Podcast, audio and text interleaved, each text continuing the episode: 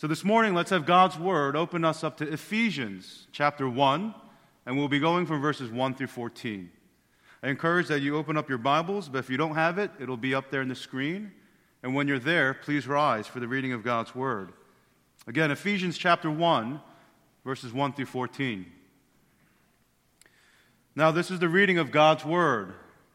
Paul, an apostle of Christ Jesus by the will of God, to the saints who are in Ephesus and are faithful in Christ Jesus. Grace to you and peace from God our Father and the Lord Jesus Christ. Blessed be the God and Father of our Lord Jesus Christ, who has blessed us in Christ with every spiritual blessing in the heavenly places, even as he chose us in him before the foundation of the world, that we should be holy and blameless before him. In love, he predestined us for adoption to himself as sons through Jesus Christ, according to the purpose of his will, to the praise of his glorious grace, with which he has blessed us in the beloved. In him we have redemption through his blood, the forgiveness of our trespasses. According to the riches of his grace, which he lavished upon us in all wisdom and insight, making known to us the mystery of his will according to his purpose, which he set forth in Christ as a plan for the fullness of time, to unite all things in him, things in heaven and things on earth. In him we have obtained an inheritance, having been predestined according to the purpose of him who works all things according to the counsel of his will, so that we who were the first to hope in Christ might be to the praise his glory. In him you also, when you heard the word of truth, the gospel of your salvation, and believed in him, were sealed with the promised Holy Spirit, who is the guarantee of our inheritance until we acquire possession of it, to the praise of his glory. This is the reading of God's word. Thanks be to God. Please be seated. Uh, good morning, church. Uh, it's so great to be back. Uh, it's so great to see familiar faces and worship with uh, the church family here. Uh, I just want to share a little bit about my reflection during the past three months. Um, you know, the church had given to me a three month sabbatical, and it was a great time, uh, time away where I could free my mind from a lot of things. but the most difficult time during the sabbatical was Sunday morning. Uh, it was Sunday morning because every Sunday, you know, I would attend worship service, uh, go to, you know, church, um, in, you know, different places, uh, just to learn and, and see and experience uh, new things. Uh, about maybe the second or third week, uh, that got a little stale. And you know, these were amazing churches. You know, large churches. You know, uh, you know, great buildings, amazing praise. You know, just uh, the preaching was amazing, and it was just all good. Uh, but after a while, it got really difficult. And I realized why. A church service became very difficult because every church I went to, I didn't know the people there. Now, as someone who's, uh, you know, it's my job to be at church, um, and, you know, I think very soon I, i am going to be a pastor uh, for about half of my, my life now. So I've been a pastor of a church for a really long time. And so I think I've always had this weird fantasy of just going to a church and not being recognized or known, where I can just slip in and out. And I think I've sort of wanted that. Can I just go to a worship service where no one knows me? I just go in and out. And I thought that I would enjoy that. I would like that. But in fact, I, I realized that no, that's actually not it. Um, you know, I was once again reminded that worship service is not an attraction that you attend. Right? It's not you go in, you know, you find your seat, you attend, you sit down, and then you leave. No, I, I was once again reminded that worship service is a gathering. It's a gathering of a community, people that you know. And I, I think I found Sunday to be difficult every week because I would go to these churches, you know, attend worship, and of course, yes, I'm worshiping God, but I have no skin in the game. I don't know what the announcements are about. I don't care what the announcements are about. I'm not actively giving at that church. I don't know, you know, the prayer requests of the church, the people I'm sitting with. I don't know who they are. And at, and at some point, it just felt very distant. And then, it, and then I realized, oh, wow, there are probably many people in our own church who feel this way. Who come, you know, just, they say in their hearts they just want to be in and out, don't want to be recognized. Um, but I want to implore you that that is not really what church and worship is designed to be. You know, I think back at the early church. You know, when the early church gathered for worship, do you know how they always began? They always began with feet washing. So the rich, the poor, the young, the old, the Jews, the Gentiles, it doesn't matter what class or what background you had, the church service began with everyone washing each other's feet. What do you think that's going to do for intimacy and connection and knowledge of one another? It's like, oh, yeah, you know, I remember last week your feet were much more dry. you know, looks like you got a little more rest and, you know, you, you, you were able to moisturize it a bit this week. And then, you know, there was worship service, there was testimony in the church, the preaching of God's word, the singing of God's um, songs. It was so familiar. And then after, people just didn't go home to watch football. No, they stayed around and they had meals together. They broke bread. So, you know, worship was really a gathering of people that they were familiar with, that they knew. And, you know, I just want to encourage you. You know, maybe it is your intention to just be in and out. Like, I like this church because I can come unrecognized and leave. But that is not what church and worship was designed to be. And so I want to encourage you if you feel unknown and want to get plugged in a little bit more, please you know, reach out. And I think as members, people who've been a part of this church for a long time, you know, we have a lot of work to do in terms of reaching out to people, getting to know their names, getting to know their prayer requests, so that we all have skin in the game as we gather weekly. Amen? Amen. Amen. Uh, during our congregational meeting today, uh, the session, we will be sharing the vision and the mission statements of our church, Eternal Life Mission Church. And so, in concert with that, we'll be doing a short two week sermon series on the vision and the mission of God. Now, if I were to ask you, imagine, picture for the next 20 years, if you can grow in every way you desired, in your walk with the Lord, in your character, in your relationship with your friends and family, if you can grow in, at your skill set at work, and if you can accomplish everything you wanted to accomplish, and so, fulfilling the purpose of your existence, what would that look like? Picture that. You accomplished everything you wanted to do, fulfilling the purpose of your existence. What would that look like? Now, go ahead and summarize that picture of your life in 30 words or less. What would that be? That would be your vision statement. That's your vision statement. From there, the next logical question is then how do I get there?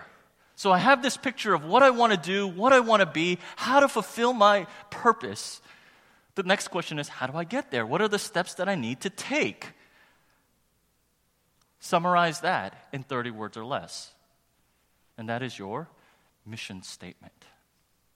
Simply put, a vision is where you want to be, and a mission is how you want or how you can get get there.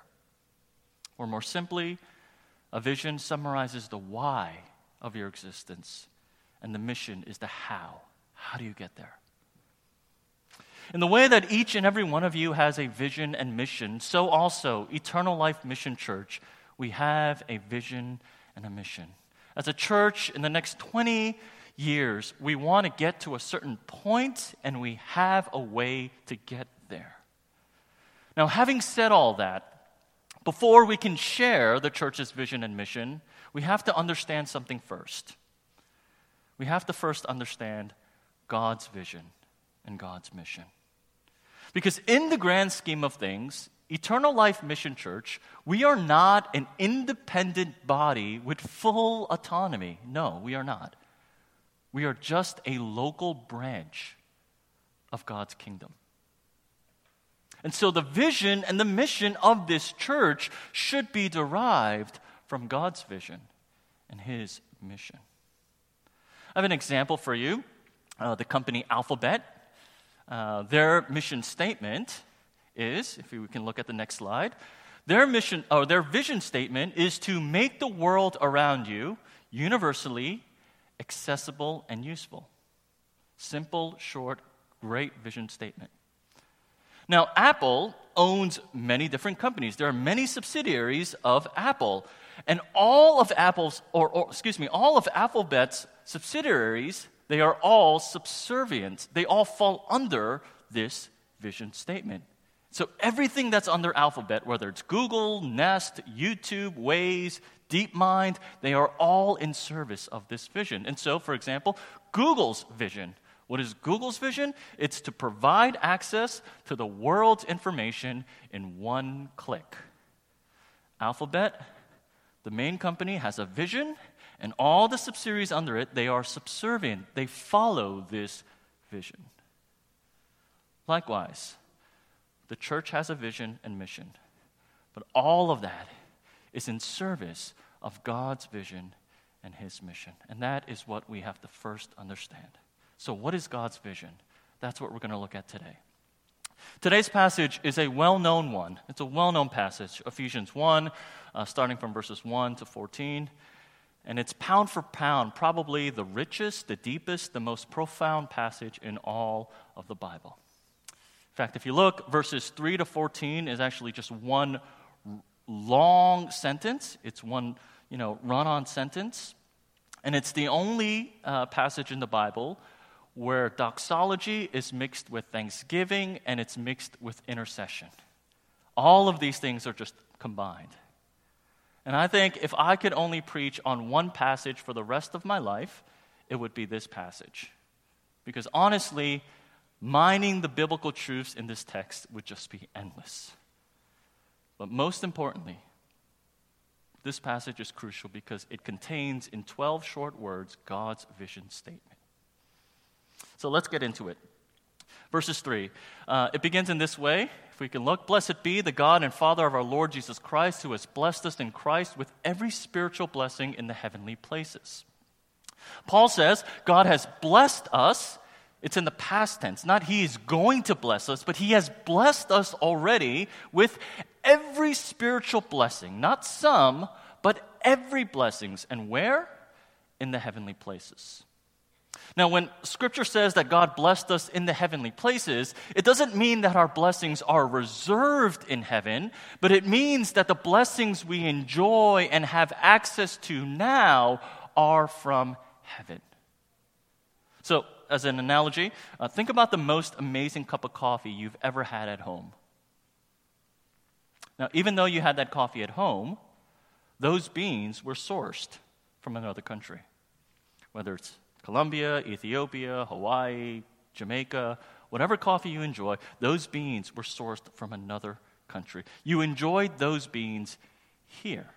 And that's what Paul is saying. When God has blessed us with every spiritual blessing in heaven, Paul is saying all the blessings of heaven are now enjoyed and accessible to us in the present.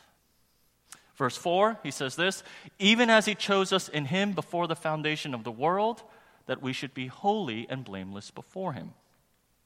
Very quickly, this verse states that God chose us in Jesus before we believed, before we sinned, before we were born, before Adam and Eve sinned, even before the creation of the world.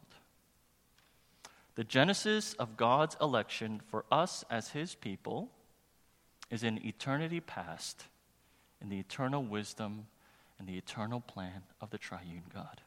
When did God choose you? When did he choose you? Not when he saw that you were going to believe, but he chose you before the foundation of this world.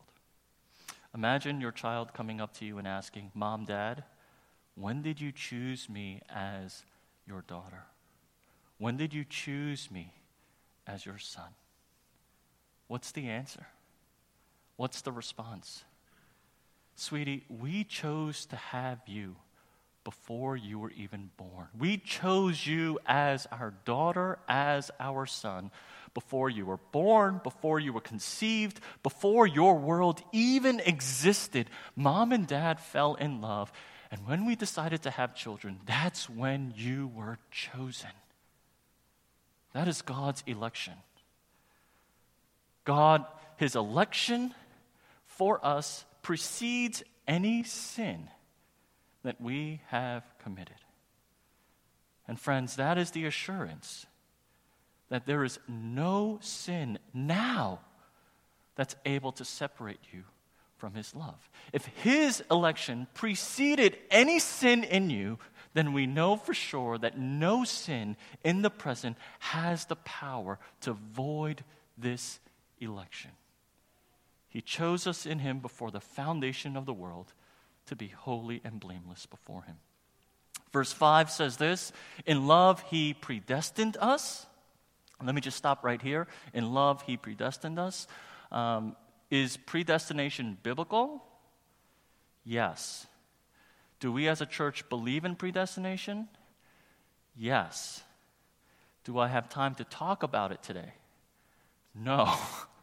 Will it upset some people? Maybe. But is predestination biblical? Yes. And if you have trouble with that, issue with that, we can certainly talk. But it says, in love, he predestined us. As we continue on, he predestined us for adoption to himself as sons through Jesus Christ, according to the purpose of his will, to the praise of his glorious grace, which he has blessed us in the beloved. I just want you to notice a few things in this verse. First, um, notice how Paul connects predestination with adoption. That's the connection. Predestination, adoption. A lot of people have trouble with predestination because they consider it to be the stripping away of all liberty and choice. And if there's anything that we Americans are passionate about, it's free choice. But we find in today's passage, God's predestination doesn't lead to slavery or oppression, but it leads to adoption as children. That's the connection predestination and adoption. Now, according to this passage, Paul says our adoption isn't a source of shame or embarrassment, but it's a source of praise for God's glorious grace. Moving on, verses 7 to 8, we're moving quickly. It says this In him we have the redemption through his blood, the forgiveness of our trespasses, according to the riches of his grace, which he has lavished upon us in all wisdom and insight. These verses tell us God redeemed us with the blood of Jesus. He purchased us at the cost the, at the cost, and the cost was the blood of his only son. Redemption, the next is forgiveness of our trespasses. Legal language. Redemption was done and the legal papers were signed. We are no longer liable for our sins. And he gave us all wisdom and insight to understand this. Now, so far, I've, I mean, I've rushed through this, but we went through a lot of dense stuff here. To summarize so far in Ephesians 1 3 to 8, we have so many different topics spiritual blessings, election, sanctification, predestination, adoption, redemption, forgiveness, wisdom. All of this according to his rich love, his amazing grace, for the sake of his eternal praise. Now, you can sense so far as we've gone through just these few verses that in this passage there is a building that's going on. There's a crescendoing, and we are about to hit the summit. Even though everything we've read so far in these verses are amazing stuff, predestination, adoption, forgiveness, redemption. These are all just great things, and we can spend weeks on end at each topic. We are heading up a mountain, and we're about to hit the climax. And that climax is verses 9 and 10. Verses 9 and 10. This is the top of Paul's theology, of all of Scripture, what it's teaching us. It's this this is where it's headed. Verse 9 and 10. The mystery of God's will, now revealed in the fullness of time. This is, the, this is key language. Fullness of time. Now it's ripe. It's time. It's ready. Through Jesus is what? The mystery of God's will. as it's now revealed, is to unite all things in Jesus, things in heaven and things on earth. In other words, if I can just put it simply, God's vision for the entire world, his vision for all of history, all of creation, is to unite heaven and earth in Jesus. This is it. These 12 words is God's vision statement. What is God's vision statement? It's to unite heaven and earth in Jesus. That is ultimately what God is after. What God is seeking is to make heaven and earth one, to have no distinction between the two, for earth to be heaven and for heaven to be earth. All in who? All in Jesus.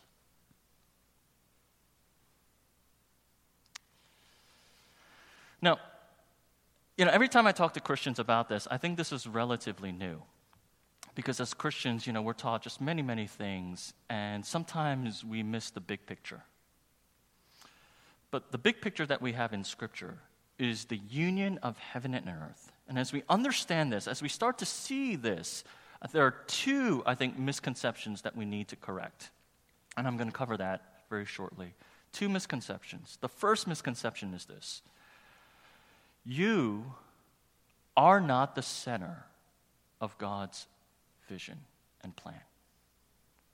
You are a part of it, but God's vision is so much more than just Jesus coming into your life, answering your prayers, and bringing you peace, joy, and hope. It includes that, but God's vision is so much more. It's so much more grand than that. God's plan is to bring heaven down to earth. You know, when Christianity is reduced to just me and God, my personal and individual relationship with Jesus, that does a huge disservice to the gospel.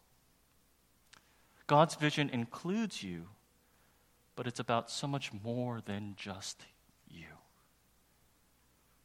You know, we saw Alphabet's vision is to make information easily accessible for you, including you, but not just you. You know, there's been a lot of talk recently about um, social entitlement and privilege. Right? These are words that we hear very often, right? Um, and I think these conversations and just the social milieu has revealed, has really shown a light on the wrongful entitlement that we often have. The entitlement we have as a nation, the entitlement we have as our social class, our culture, and maybe even our ethnicity. But you know what's more damaging than being socially entitled? More damaging that, than that is gospel entitlement, where Christianity is reduced to just a therapeutic relationship between you and God. You know, one of the biggest mistakes the evangelical church has made is in individualizing the gospel. Not personalizing it, but individualizing the gospel. Christianity, as it perpetuated individualism, the saying that we have, Christianity is all about your one to one relationship with Jesus. That is an unbiblical statement. Christianity is not about your one to one relationship with Jesus, it's so much more than that. God's vision is not just about you, it includes you, but it's so much more than you. It's about heaven and earth becoming one. You know, I feel as though on my first day back, I'm coming down really hard on the church, but I, I hope, I, I hope I'm not. I hope that by saying that the gospel isn't just about you, I hope that inspires you to see something bigger and more beautiful. But that's the first misconception. thinking the gospel is all about just me and my relationship with Jesus. It's not, it's much more cosmic than that. The second misconception we have is you know, when we think about heaven and earth, right, we often consider heaven to be a place that's way up there, a place that's far away, a place we go to when we die. And our time here on earth has nothing to do really with what's up there. We're living life down here, and as one New Testament scholar put it, we just need to muddle our way through all of this until we finally get up there. See, what we've done in modern Christianity is we've dichotomized heaven and he- uh, earth and heaven. We've separated the two. We created a chasm between the two, and we think that the direction that we need to head is from earth to heaven. But if you read what the Bible has to say, it's actually the other way around. The movement that we find in the Bible isn't man going from earth to heaven, but the real movement is heaven coming down to earth. If you don't believe me, read the last two chapters of the Bible. Read Revelation 21. At the end of the age, what happens? Do we all go up to heaven? No. At the end of the age, what happens? Heaven comes down to earth, and there's a perfect union.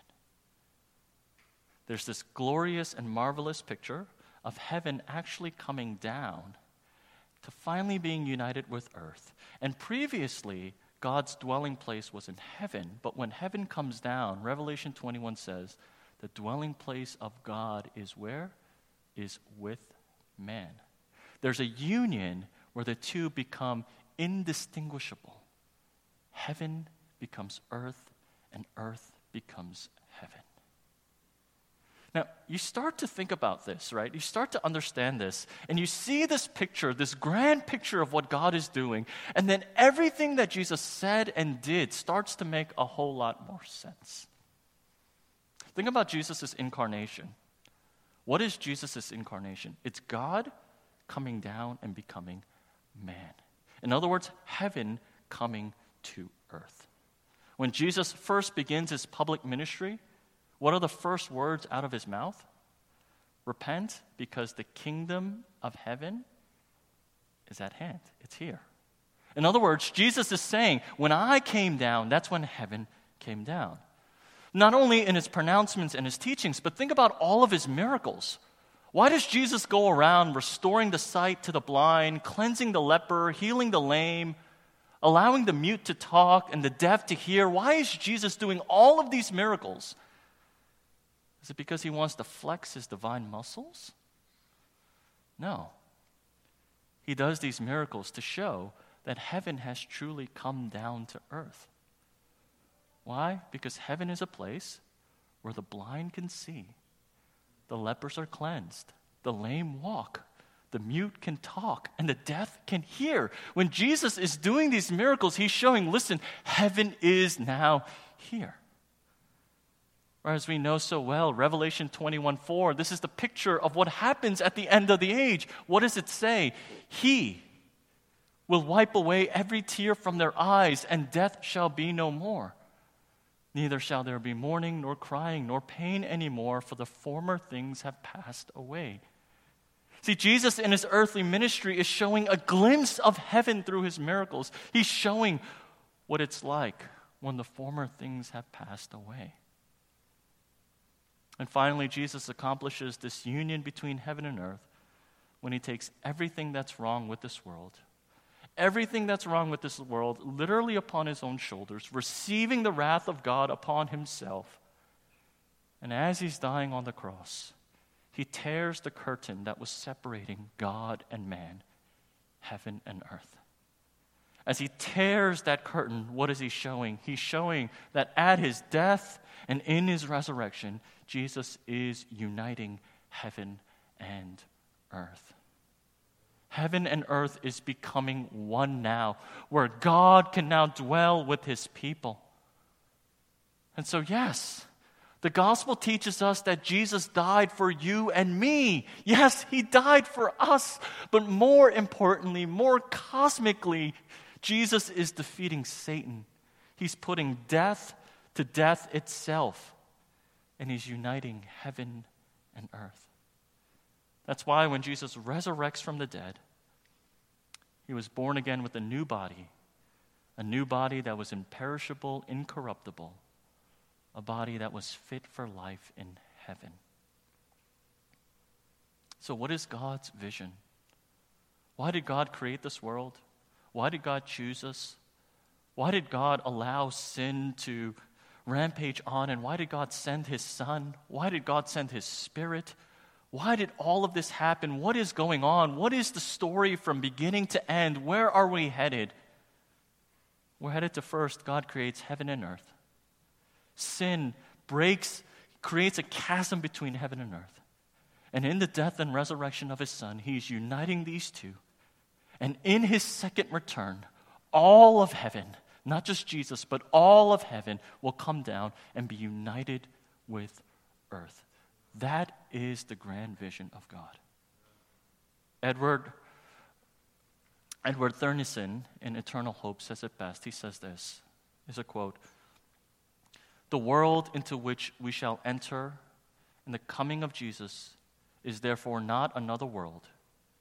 It is this world, this heaven, this earth, both, however passed away and renewed.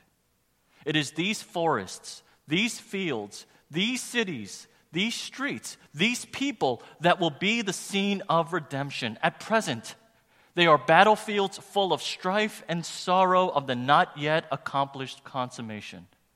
Then they will be fields of victory, fields of harvest, where out of seed that was sown with tears, the everlasting sheaves will be reaped and brought home. This is the vision that Scripture is giving to us. Let me conclude by just saying this. In the beginning, I asked you, what is your vision and your mission statement? Right? What is the why and the how of your life currently? Well, you know, no matter how well crafted and socially responsible your vision statement is, no matter how family oriented or charitable your mission may be, your vision and your mission for your life has to be derived from God's vision and His mission. And this is not out of guilt or out of pressure.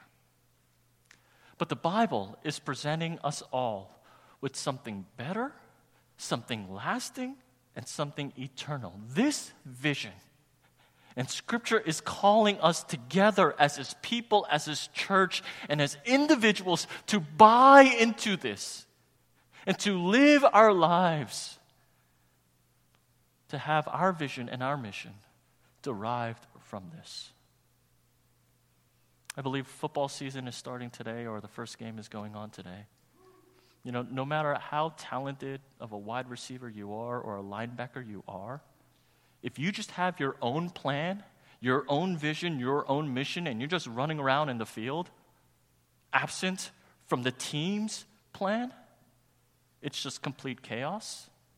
You're not coordinated, and nothing will ever go your way. But the calling this morning is that you would see this vision of what God is doing, and that you would give every exertion of your life to see heaven and earth united. In the areas that God has called you, in the places that God has placed you, in the people that God has called you to, that we would all buy into this vision of seeing heaven and earth ultimately united to the praise of His glorious grace and the riches of His love. Would you join me in prayer at this time?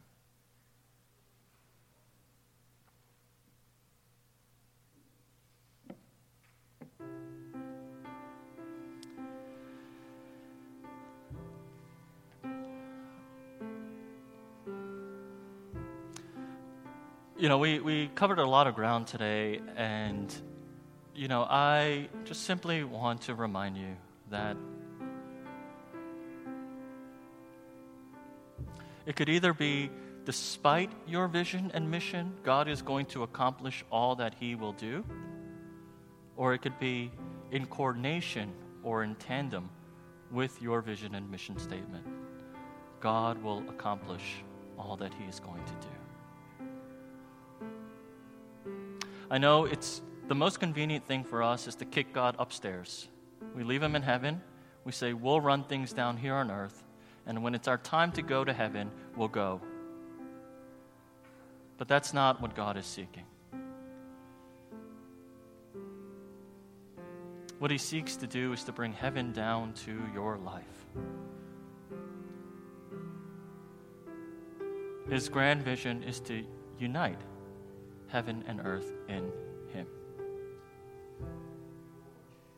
And I know we say this uh, proverbially, but you know, we say things like, ah, work is hell, family is, is hell. Relationships are just so difficult, it feels like hell. That's the reverse of what God is doing.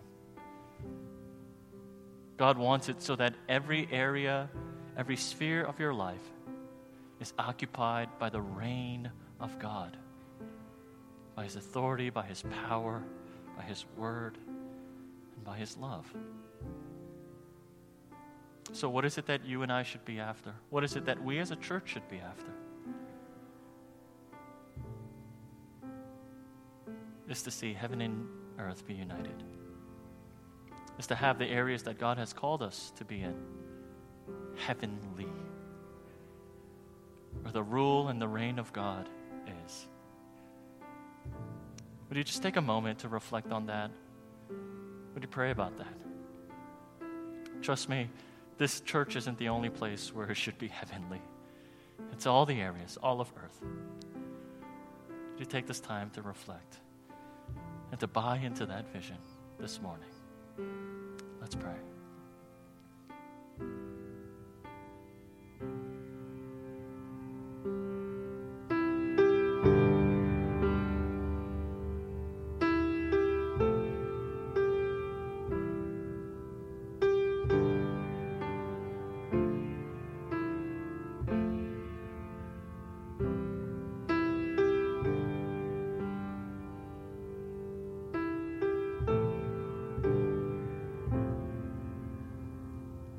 Thank you, Jesus, once again for this reminder that it's not just about me, that it's not just about itty bitty Jesus in my itty bitty heart. It's not just about me and Jesus and what goes on, but it's about so much more. It's about the redemption of this whole world. And you have called us to be a part of that. Help us to see the big picture this morning. Help us to see that it's more than just about us, it includes us but it's more than that. And would you call us now to buy into this wholeheartedly? That every exertion in our body, every muscle, every fiber, every resources that we have would be to see heaven come to earth in every possible way as we long for your return. We pray these things in Jesus' name.